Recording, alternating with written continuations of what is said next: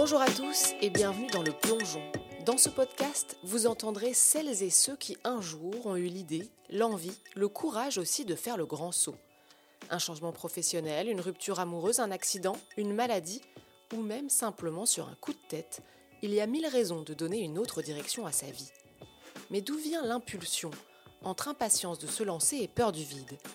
Et une fois le plongeon fait, comment être sûr de remonter à la surface?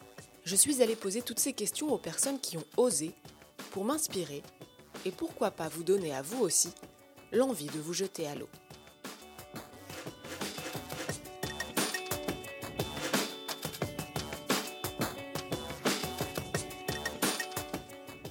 Ben, j'étais là sur mon canapé à me dire en fait je crois que ça y est j'ai passé un cycle je veux euh, je veux un enfant je le sais maintenant c'est une un vrai choix et, euh, et de me dire mais en fait il n'y a pas des gens qui le font seuls est-ce que ça serait pas une possibilité?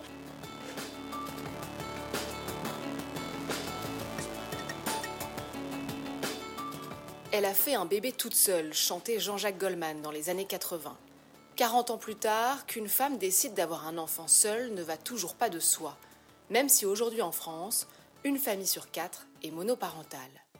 À 35 ans, Johanna a décidé de bousculer l'ordre établi et de faire ce plongeon vers une maternité en solo. Un chemin où elle apprend à déconstruire tout ce qu'on lui a inculqué et à dissocier son désir d'enfant du fait d'être en couple.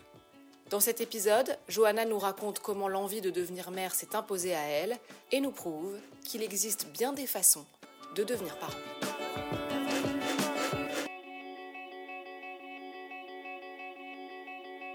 Bonjour Johanna. Bonjour. Merci d'avoir accepté de me rencontrer pour nous parler de ton plongeon et puis parler d'un sujet euh, important, on va le découvrir ensemble. Euh, mais d'abord peut-être euh, commence par te présenter. Je m'appelle Johanna Luissen, j'ai 39 ans et je viens de publier un, un, livre qui est plutôt un récit sur la maternité célibataire, on va dire ça comme ça. Je suis toujours ravie, je pense que les gens commencent à le comprendre, que les plongeons euh, aient une autre dimension qu'une histoire personnelle, on va le découvrir ensemble. Euh, mais avant toute chose, peut-être pour qu'on comprenne un peu euh, justement d'où vient ce rapport à la maternité, qu'est-ce que tu entretenais comme rapport à la maternité avant que cette aventure commence? Est-ce que par exemple, tu as toujours pensé que tu aurais des enfants? Absolument, oui. Je me suis toujours dit que j'aurais des enfants. Ce qui est difficile quand on, se penche sur, euh, sur pourquoi on fait des enfants, c'est qu'on ne sait pas vraiment euh, dans quelle mesure on est guidé par des injonctions sociales ou s'il y a vraiment des choses qui sont de l'ordre d'un désir profond. J'ai pas tout à fait réussi à faire le tri entre ces deux choses-là, mais j'ai l'impression qu'il y a comme souvent dans la vie un mélange des deux, en fait. Je pense qu'à la fois... Euh, certainement que j'ai été comme beaucoup de gens et beaucoup de femmes conditionnées par le fait qu'il fallait faire des enfants et que c'était dans l'ordre des choses et que c'était c'était, c'était ce que la nature voulait de moi et que j'étais faite pour ça. Et en même temps, je crois quand même un peu enfoui hein, quelque chose qui était de l'ordre de j'ai envie de l'expérience de la maternité, peut-être aussi pour son côté un petit peu euh, organique. Euh, porter un enfant, engendrer euh, quelque chose d'assez, d'assez, d'assez mutant, d'assez, d'assez dingue et tout, et où je me suis toujours dit que, ça m'attirait, ça me fascinait beaucoup. La question de la transmission, la question de, de, de, voir un être devenir un, être autonome, ça, je crois que ça m'a toujours quand même beaucoup intéressée. Et donc j'ai, j'ai grandi avec ça pendant très longtemps. Euh, jusqu'au moment où euh, je me suis dit, et je crois que c'était c'est une question clé en vérité, c'est quand est-ce qu'on le fait? Et je crois que la question du temps, elle est cruciale dans, ce, dans cette histoire. Parce que quand tu te lances justement dans ce projet de faire un enfant euh, en solo, je crois que tu as, as 35 ans environ, à ce moment-là, justement, tu privilégies ta carrière, tu, tu, c'est ça ton chemin de, de vie à ce moment-là? En fait, c'est ça, c'est la question du, du, du, quand, elle est vraiment cruciale pour une femme, parce qu'en vérité, on nous dit toujours qu'on est soit trop en avant, soit trop en retard. Si une femme fait un enfant à 20 ans, on va lui dire que c'est trop tôt, qu'elle n'est pas prête. Euh, si une femme fait un enfant à 40 ans, on va lui dire qu'elle euh, qu'elle s'y prend vraiment tard et que c'est pas une bonne idée, que c'est une grossesse gériatrique et que c'est pas bien. Sachant qu'elle est, qualifiée, elle est qualifiée de gériatrique à partir de 35 ans. Donc la mienne fut une grossesse gériatrique. Voilà. Il faut vivre avec ça. Et, euh, et donc, euh, on, on, a toujours l'impression d'être un peu euh, à contre-temps. Pour les femmes, en gros, c'est entre 30 et 35. Le reste du temps. Donc en plus, 5 ans d'une vie, c'est quand même pas. C'est pas grand chose. Et euh, en vérité, c'est pas vrai. Euh, on est entre 18 et 43, on va dire. Donc elle est bien plus élargie que ce qu'on pense, sauf que bah, il faut quand même beaucoup de courage dans la société dans laquelle nous vivons pour quand on veut faire un enfant avant cette fenêtre de temps ou après cette fenêtre de temps, parce qu'on est forcément l'objet de beaucoup de, de, remarques, etc.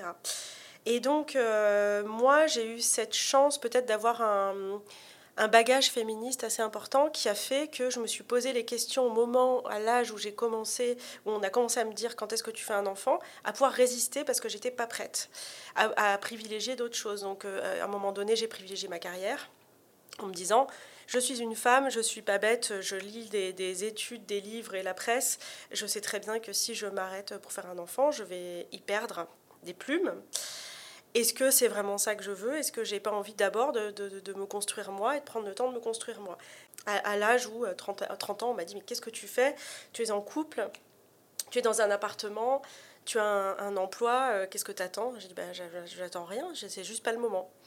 Et puis on arrivé à 35 ans, où pour le coup, quelque part euh, dans mon corps, c'est arrivé comme une évidence. voilà, j'étais prête. J'étais prête aussi dans ma vie.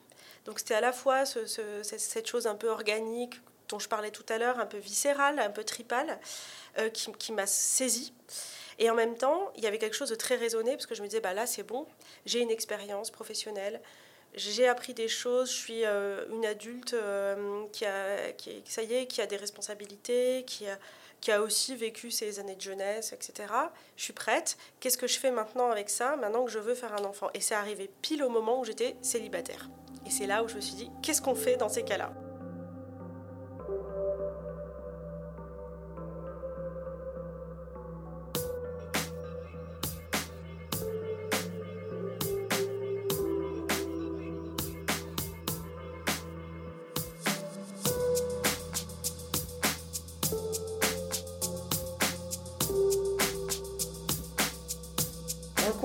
Le racontes très bien, c'est un choix très réfléchi et c'est important aussi. Euh, c'est pas euh, comme ça un coup de tête. Surtout, je crois que tu avais été euh, mariée, tu as divorcé, tu as été pendant un temps belle-mère, comme, on, comme, on, l'appelle. Donc, même cette, ce concept de maternité était, déjà, faisait déjà partie de ton, ton paysage. justement, est-ce que tu te souviens, puisque j'ai appelé ce podcast Le Plongeon, est-ce que tu te souviens peut-être de ce moment où tu as pris ta décision? Absolument, je m'en souviens extrêmement bien. C'était à l'automne MeToo. Et euh, c'est important de le dire parce que je pense que sans cet automne-là et sans ce qui s'est passé, euh, toutes ces voix qui ont émergé, euh, je pense que j'aurais pas forcément peut-être eu le courage de me dire que c'était possible de penser autrement. Je crois que, un peu portée par cette, cette grande vague mondiale de, de prise de parole, de messages qu'on s'envoyait entre nous, je me suis dit non mais est-ce que vraiment je dois être encore une fois à la, à la botte d'un système pour attendre qu'un type vienne me sauver, sachant que euh, c'est pas forcément euh, la panacée. Euh. Et donc, cet automne-là, j'étais à Berlin, donc j'étais à l'étranger, ce qui aide aussi parce qu'on n'est plus dans les mêmes schémas. La famille est un peu plus loin, l'environnement professionnel, social, amical est un peu lointain. Et ben j'étais là, cet automne MeToo, sur mon canapé, à me dire en fait, je crois que ça y est, j'ai passé un cycle, je veux, je veux un enfant, je le sais maintenant, c'est une vraie un vrai choix et, euh, et de me dire, mais en fait, il n'y a pas des gens qui le font seuls. Est-ce que ça serait pas une possibilité? Et là, bah, la, seule chose que j'avais à portée de main, c'était euh, YouTube avec euh, la chanson de Jean-Jacques Goldman, Elle a fait un bébé toute seule. Je me suis dit, bon, bah, je n'ai que ça comme ressource sous la main, donc je vais réécouter cette chanson, je vais voir ce qu'elle raconte. Et je me suis lancée comme ça. Effectivement, alors là, pour le coup, c'est un vrai plongeon. Quoi. Je me suis dit, allez, on y va, on ne sait pas trop comment, on n'a pas... Euh, L'eau va peut-être être froide, mais j'y vais quand même. L'eau va peut-être être froide, je me suis dit en plus, j'ai aucun capital. Euh, donc je me suis dit, bon, bah, je ne peux pas euh, aller à l'étranger me faire inséminer, euh, je n'ai pas 5000 euros euh, pour aller au Danemark ou en Espagne. Donc je me suis dit, là, il va vraiment falloir y aller et on ne sait pas sur quoi on va tomber. Quoi. Oui, parce que, alors, il faut le dire, la loi a changé là en, septembre 2021, mais à l'époque, on est en 2017, la PMA n'est pas ouverte aux femmes célibataires. et donc, l'option qui est souvent emprunté par les femmes à ce moment-là, c'est de partir à l'étranger. Pour toi, euh, ça n'en est pas une bah, ça n'en est pas une parce que j'ai pas l'argent. C'est 5000 euros qu'il faut à minima hein, pour, euh, les hôtels euh, et puis toute la, procédure. Je ne les ai pas. La seule chose que j'envisage, c'est éventuellement d'acheter du sperme chez Cryos, qui est la plus grande banque européenne de, sperme. Je me dis, je peux peut-être m'acheter du sperme et après me faire inséminer, mais en tout cas, je ne vais pas faire tout un un processus en clinique, etc., avec stimulation et compagnie. Donc je me dis, soit c'est ça, soit je fais quelque chose de totalement artisanal et illégal, euh, mais qui a au moins le mérite d'être gratuit. Pour le coup, complètement. Voilà. Et alors, c'est là-dedans que tu te, tu te lances. Comment ça se passe? Concrètement, comment tu vas procéder? Bah, je vais, Du coup, j'entends parler un jour par une amie lesbienne, parce qu'elles utilisent beaucoup ce genre de site aussi. Euh, j'entends parler d'un site de coparentalité où je me rends compte qu'il y a des tas de manières différentes de, de pratiquer ça. Alors, ça peut passer d'un donneur plus ou moins anonyme ou plus ou moins avec parfois implication euh, quasiment nulle, mais au moins avec son identité qui est connue pour pas qu'il y ait de mystère pour l'enfant.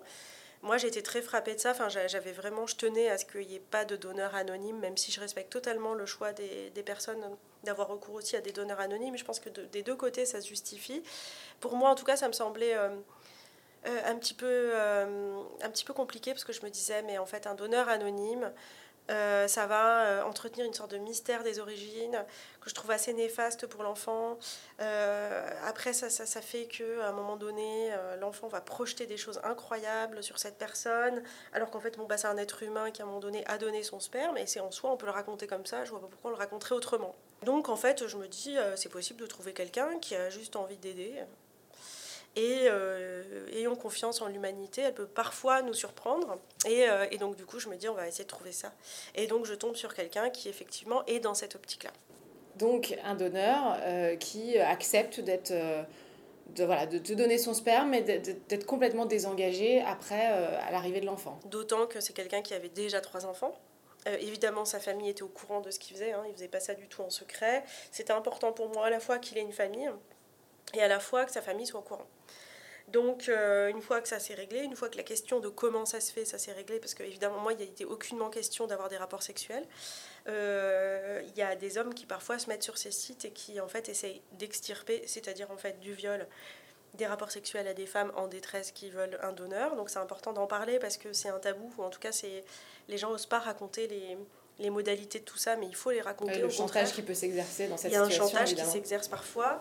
Donc en fait, après, c'est vraiment euh, bah, comme si c'était un rapport sexuel, sauf que c'en est pas un. La personne se masturbe, elle met son sperme dans une pipette euh, et on s'insémine et on attend euh, et on espère que ça, ça marche. quoi. C'est vraiment la même chose. Après, finalement, mon destin a rejoint les, les destins des gens qui, qui, veulent avoir un enfant, qu'ils soient en couple, pas en couple, en couple lesbien, en couple hétéro, qui soit, enfin voilà, n'importe qui, a ce petit moment de l'espoir ou non de la grossesse et moi, je l'ai vécu pareil. Sauf que du coup, effectivement, je l'ai vécu seule, avec une attente seule. Quoi. Tu vas nous raconter, il faut quand même préciser que l'ironie de, de, ton histoire, c'est que finalement, tu es finalement tombée en, enceinte. Euh, justement par un rapport sexuel classique. Tout à fait. qui était, et pour le coup, c'était pas du tout prévu comme ça, euh, mais, euh, mais bon, ça, ça s'appelle la vie. Et je me suis dit que j'allais accepter ça comme, comme, comme la vie me, l'a mis sur mon chemin. Mais ça n'enlève rien à, à, ma démarche. Et ça n'enlève évidemment rien aujourd'hui à la vie que je mène, qui est la vie d'une mère célibataire, parce que du coup, la personne avec qui c'est arrivé, qui a été évidemment informée de... Évidemment, il était au courant de ton projet. ah bah absolument, il était au courant de mon projet, parce que j'ai eu beaucoup de gens qui, qui ont cru comme ça la première... Euh, discussion, que j'avais pu faire quelque chose dans le dos, j'ai envie de dire, mais est-ce que vous pensez vraiment que je vais aller solliciter des donneurs sur des sites de coparentalité pour derrière faire un enfant dans le dos? Enfin, Ça n'a aucun, sens. Donc bien sûr que, bien sûr que j'ai été absolument transparente et que euh, simplement euh, c'était pas tout à fait dans les projets de cette personne d'avoir un enfant. Donc en fait finalement, euh, de toute façon ça correspondait à ce que je voulais faire. Et donc, euh, je trouvais ça très bien aussi, et ça fait partie de la vie et des histoires de la vie. Mais c'est vrai que toutes les démarches, du coup, et tout s'est passé seul. Oui, parce que donc, la grossesse, l'accouchement, le postpartum, c'est des moments qui sont, euh, je ne sais pas si c'est le bon terme, mais bouleversants dans la vie d'une femme. Et toi, tu vis tout ça seul. Est-ce que ça a été difficile? Comment toi tu décris tout Alors, ça j'étais, en fait, je me, je me, suis, je me suis trouvée très entourée euh, parce que j'étais pas seule. Par exemple, pour l'accouchement, ma meilleure amie était là. Euh, j'étais à l'étranger en plus, donc j'avais besoin de, de quelqu'un qui me, qui me rassure dans ce contexte un peu stressant. J'ai accouché en plus prématurément, de deux, avec deux mois d'avance. Donc ça a été vraiment quand même euh, assez chaotique. Et inquiétant, j'imagine. Et très, très extrêmement inquiétant. Après la, la grossesse seule, c'est vrai que parfois, euh, on est un peu seul avec ses angoisses. Moi, c'était en plus en pleine, c'était 2020, c'était le, Covid qui commençait, etc. Donc en plus, il y avait des, incertitudes énormes sur tout, sur nos déplacements, sur nos vies, sur la perte de tous nos repères. Et du coup, c'est vrai que à la fois j'étais seule et dans, avec des angoisses très fortes, il ne faut pas les nier. En même temps, j'étais tout à fait entourée par énormément d'amis, avec un socle aussi familial extrêmement puissant, extrêmement fort. Donc j'ai pas eu l'impression d'être isolée euh, d'être, et d'être perdue. et d'être. Euh, j'ai juste eu l'impression d'être névrosée comme d'habitude, d'être encore plus, mais en étant avec euh, vraiment en me disant les gens sont là autour de moi en fait.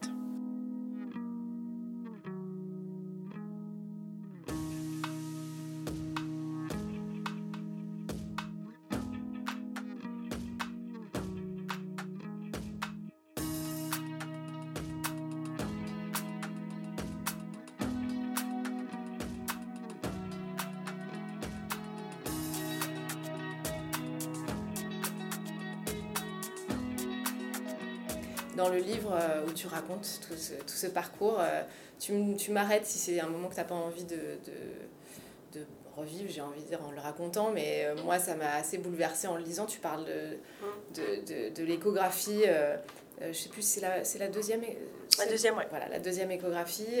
où elle suce son pouce. Voilà, quand, elle, quand elle, elle, suce son pouce et qui touche à l'histoire de, tes frères. Est-ce que tu veux bien nous raconter?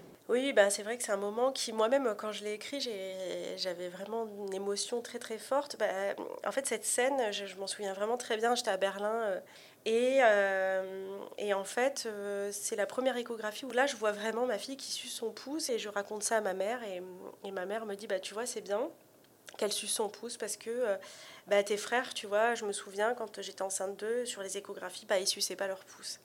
Et elle me dit ça, et donc ça me remet dans mon histoire familiale, qui est que j'ai perdu beaucoup de membres de ma famille, enfin de, dans la fratrie, euh, à cause d'une maladie euh, génétique familiale euh, qui m'a épargné et j'ai jamais vraiment compris pourquoi, mais qui n'a pas épargné malheureusement plusieurs de mes frères. Et donc de penser qu'il y avait cette espèce d'injustice et de fatalité et de, enfin de, de, de, eux qui étaient emmurés, emprisonnés dans leur petit corps et ma fille qui qui, était, euh, qui, allait, qui allait probablement vivre et qui... euh, eh ben ça m'a ça m'a complètement bouleversée. J'ai eu l'impression d'un, d'un adieu, encore un adieu, encore un deuil, et en même temps d'un cycle qui se terminait. Et je me disais, euh, bah voilà, ça y est, il faut leur dire adieu parce que effectivement, j'ai, ça y est, je, tout ce deuil que j'ai porté aussi, je suis aussi capable de porter la vie. Et ça, c'est quelque chose chez les survivants. Enfin, d'un, de, je me considère un peu comme une survivante d'une fratrie parce que j'ai été épargnée. Il euh, y, y, a ce complexe-là de vivre et tout. Et donc, c'est difficile de vivre après ça. Y a une, soit on met beaucoup trop d'intensité dans la vie, ce qui est parfois mon cas, soit on, on est dans tous les cas euh, dans un, dans un rapport de culpabilité face à la vie. Et même quand on la crée, ben, du coup, on a, à la fois on a peur de la mort parce qu'elle nous hante en permanence, et à la fois on, a, voilà, on, est, on, est, on est pris toujours dans des choses très intenses en fait. Et là, j'ai eu ce sentiment-là, et en même temps de me dire, mais on est en train d'écrire un chapitre totalement nouveau. Et, et, et là aussi, c'était un plongeon. Quoi. Là aussi, il y avait quelque chose de, ok, là, je, je, je, me libère avec toutes ces larmes et tout. Mais en fait, ça y est, je suis en train de passer un truc. Alors, on l'a, déjà dit, un hein, mère célibataire, euh, ça va pas de soi, même encore aujourd'hui dans, nos, dans notre société, même si les choses évoluent. Est-ce que tu as été confrontée dans ce projet à de l'incompréhension, au jugement, au regard des autres relativement peu. Euh, le, cercle amical, professionnel, euh, etc., pas été. Euh, mes cercles sociaux en général ont, été tout à fait bienveillants. J'ai pas vraiment eu de problème de, mauvaise compréhension. Je suis dans un milieu familial qui est pas du tout fermé, donc forcément ça, ça aide. Après, j'ai trouvé parfois des, des je sais pas, dans tes rendez-vous médicaux euh, Alors justement, ouais, dans, les, dans certains milieux. Et j'ai envie de dire, c'est plutôt les sachants, en fait. C'est-à-dire ceux qui nous donnent des conseils ou ceux qui sont censés nous, guider. Donc je pense notamment aux médecins, aux pédiatres, etc. Euh, il y a souvent des remarques, parfois très très déplaisantes, euh, auxquelles je réponds avec, ou en général je mords en retour très rapidement parce que je supporte pas ça. J'ai appris à identifier et à pas du tout me laisser faire. Mais euh, je sais qu'au 12 mois de ma fille, pour ses vaccins, la pédiatre m'a dit donc le père, le père. Je dis, mais il n'y en a pas. Elle me dit, bah, s'il y a toujours un père. Je dis, bah, non, c'est absurde de dire ça. J'aurais pu avoir plein de raisons de ne pas parler du père. J'aurais pu, par exemple, être veuve et avoir trop de douleur. J'aurais pu être euh, une femme victime de violence conjugale et avoir fui un foyer violent. Enfin, qu'est-ce qu'elle venait me parler de ça alors que le sujet, c'est que j'étais la tutrice, que j'ai une autorité parentale exclusive et que je vois pas en quoi, euh, s'il y a que moi sur le livret de famille, je vois pas en quoi j'ai besoin de me justifier sur un père. Et donc je lui ai dit, mais le père, il n'y en a pas. Elle me dit, il y en a toujours. Je dis, ben non. Et à un moment donné, donc elle me dit, moi, de toute façon, il, faut, il faudra lui parler de son père. Je lui dis, mais en quoi ça vous regarde? Et elle me dit, euh, moi, de toute façon, euh, je vous dis ça, c'est normal, je suis dans mon rôle. Et je lui dis, votre rôle, c'est de faire les vaccins des 12 mois. Et il s'arrête là, en fait. Tu as quand même réfléchi à comment tu allais raconter cette histoire? Peut-être déjà, tu lui as déjà raconté à ta fille? Oui, je sais, euh, je sais à peu près l'histoire que je veux raconter, puisqu'en fait, en vérité, l'histoire, c'est que c'est arrivé un peu comme ça, euh, par hasard, euh, mais que, mais que c'est arrivé dans un moment qui était un moment heureux, et que par ailleurs, elle a évidemment un géniteur, hein, parce qu'on me dit souvent, ah, mais t'as fait, as fait un enfant sans homme. Je dis, bah non, j'ai pas fait un enfant sans homme, on fait pas un enfant sans homme on fait un enfant peut-être sans père, mais on ne fait pas un enfant sans homme. En tout cas, euh, faut que, elle, doit savoir, si les inséminations avec le donneur que j'avais trouvé précédemment avaient marché, parce qu'elles n'ont pas marché et que j'ai essayé plusieurs fois, mon récit était de dire que euh, mon désir d'enfant avait rencontré le fait qu'il m'avait aidé à faire cet enfant et que du coup ça a rejoint le sien de créer. Tout ça est vertueux. Tout ça est vertueux.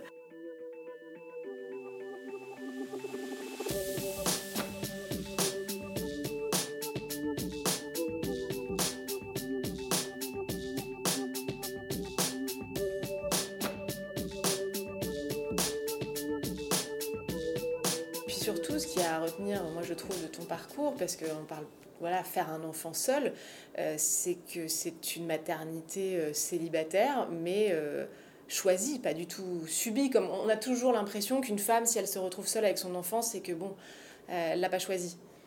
Oui, absolument. On a, en fait, on a des, c'est vrai que des stigmates attachés aux femmes célibataires. Et ce qui est compliqué, c'est que je veux pas à la fois minimiser les difficultés qu'elles vivent, parce qu'elles sont énormes. Je sais par ailleurs le traumatisme que ça peut être d'être, euh, d'être une mère célibataire subie, c'est-à-dire d'avoir été à un moment donné euh, euh, lâchement abandonnée, parce que quand même, globalement, quand même sur des histoires assez violentes psychiquement. Psychologiquement, psychiquement et financièrement. Je suis aussi consciente de mes privilèges qui sont que j'ai, un métier, que j'ai un salaire qui me permet de le faire et que j'ai du coup pas les mêmes difficultés, que j'ai pas un emploi où je dois travailler 3 heures le matin et 3 heures le soir. Euh, enfin voilà, qui fait que en fait c'est possible et j'en suis consciente et, et reconnaissante, parce que je sais à quel point c'est pas le cas de tout le monde.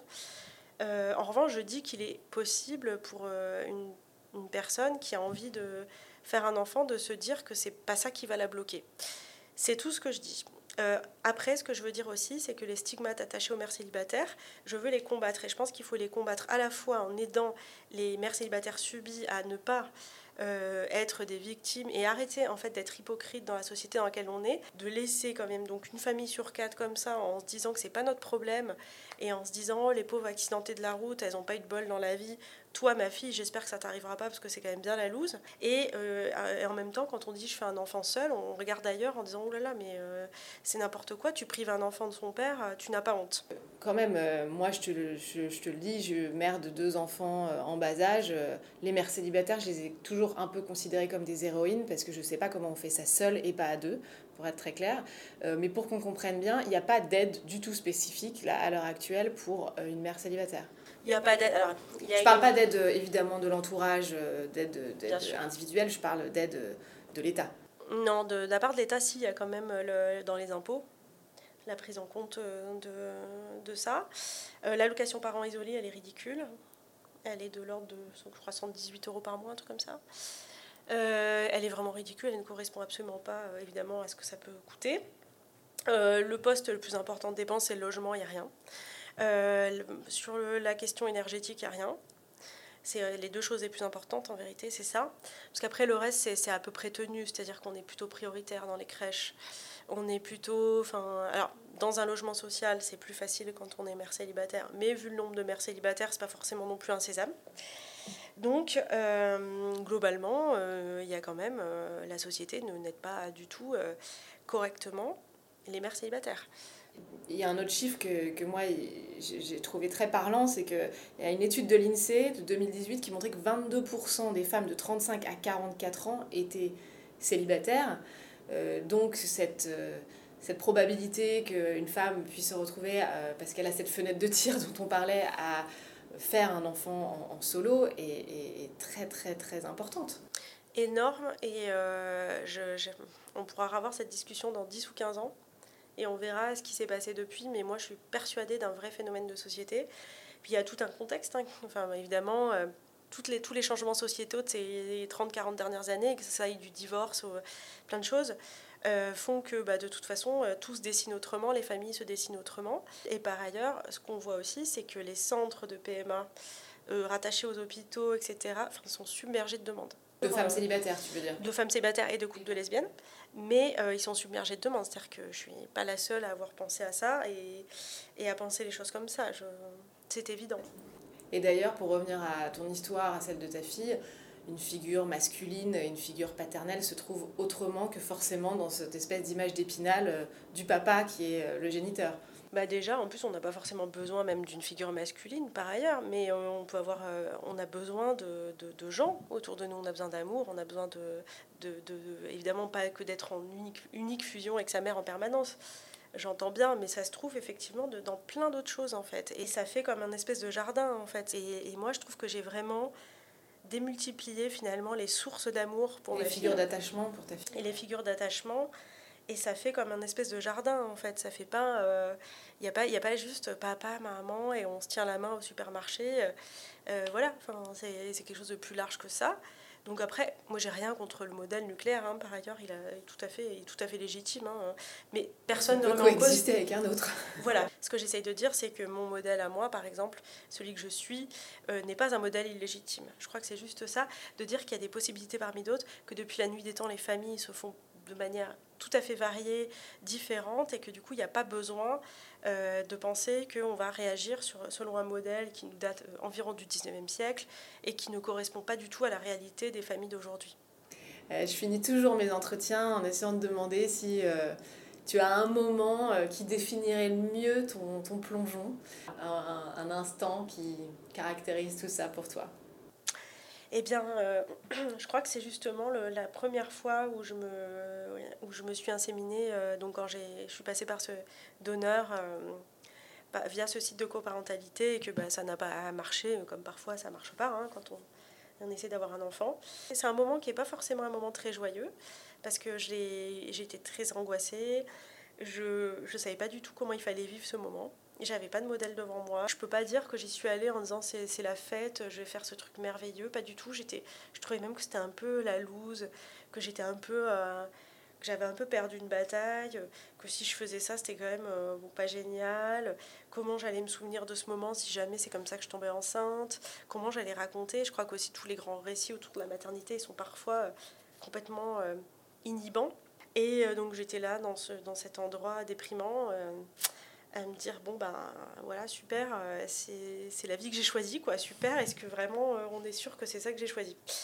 Et euh, ben, en fait ce moment du plongeon n'a pas été un moment où je me suis dit génial quoi. Je, et je crois que c'était important moi dans le livre de ne pas dire que c'était toujours un tapis de rose. C'est pas vrai en fait. Des fois j'ai un peu patiné galéré. Euh, je me suis un peu posé des questions en me disant est-ce que vraiment j'arrête pas et que je, je me remets sur Tinder et j'ai trouvé un mec et d'arrêter cette, histoire quoi. Et puis bah voilà, bah, j'y suis quand même allée en me disant non mais écoute Johanna c'est bon maintenant tu y es. Et en y allant, bah, là c'était le vrai plongeon. Pareil, l'eau était un peu froide, mais euh, je me suis dit bon, on, l'a fait. Et après, bah, c'est comme quand on a plongé, j'avais débloqué un truc de ok tu l'as fait, c'est comme ça. Mais en fait au fond, tu l'acceptes et c'est bien. Eh ben, bravo pour ce, pour ce plongeon. Merci. Bravo pour ton parcours, ta petite Farah. Je vous souhaite plein de bonheur à toutes les deux. Et puis, euh, j'espère, comme toi, que euh, cette histoire, ton histoire, va peut-être aider à, à, faire changer un peu euh, les choses sur notre vision de la maternité, de la parentalité. On l'espère pour ces futures générations qui viennent. Et puis, rappelle-nous le titre de ton livre. si je veux. Si je veux, c'est chez Grasset. Tout à fait. Merci, puis à bientôt. Merci. Et voilà, c'est la fin de ce nouvel épisode. Si ce plongeon vous a plu et que vous en voulez d'autres, n'hésitez pas à le faire savoir et à le partager. N'oubliez pas non plus de vous abonner sur Instagram at leplongeon.podcast pour ne rien manquer des prochains épisodes. Merci à tous et à très vite.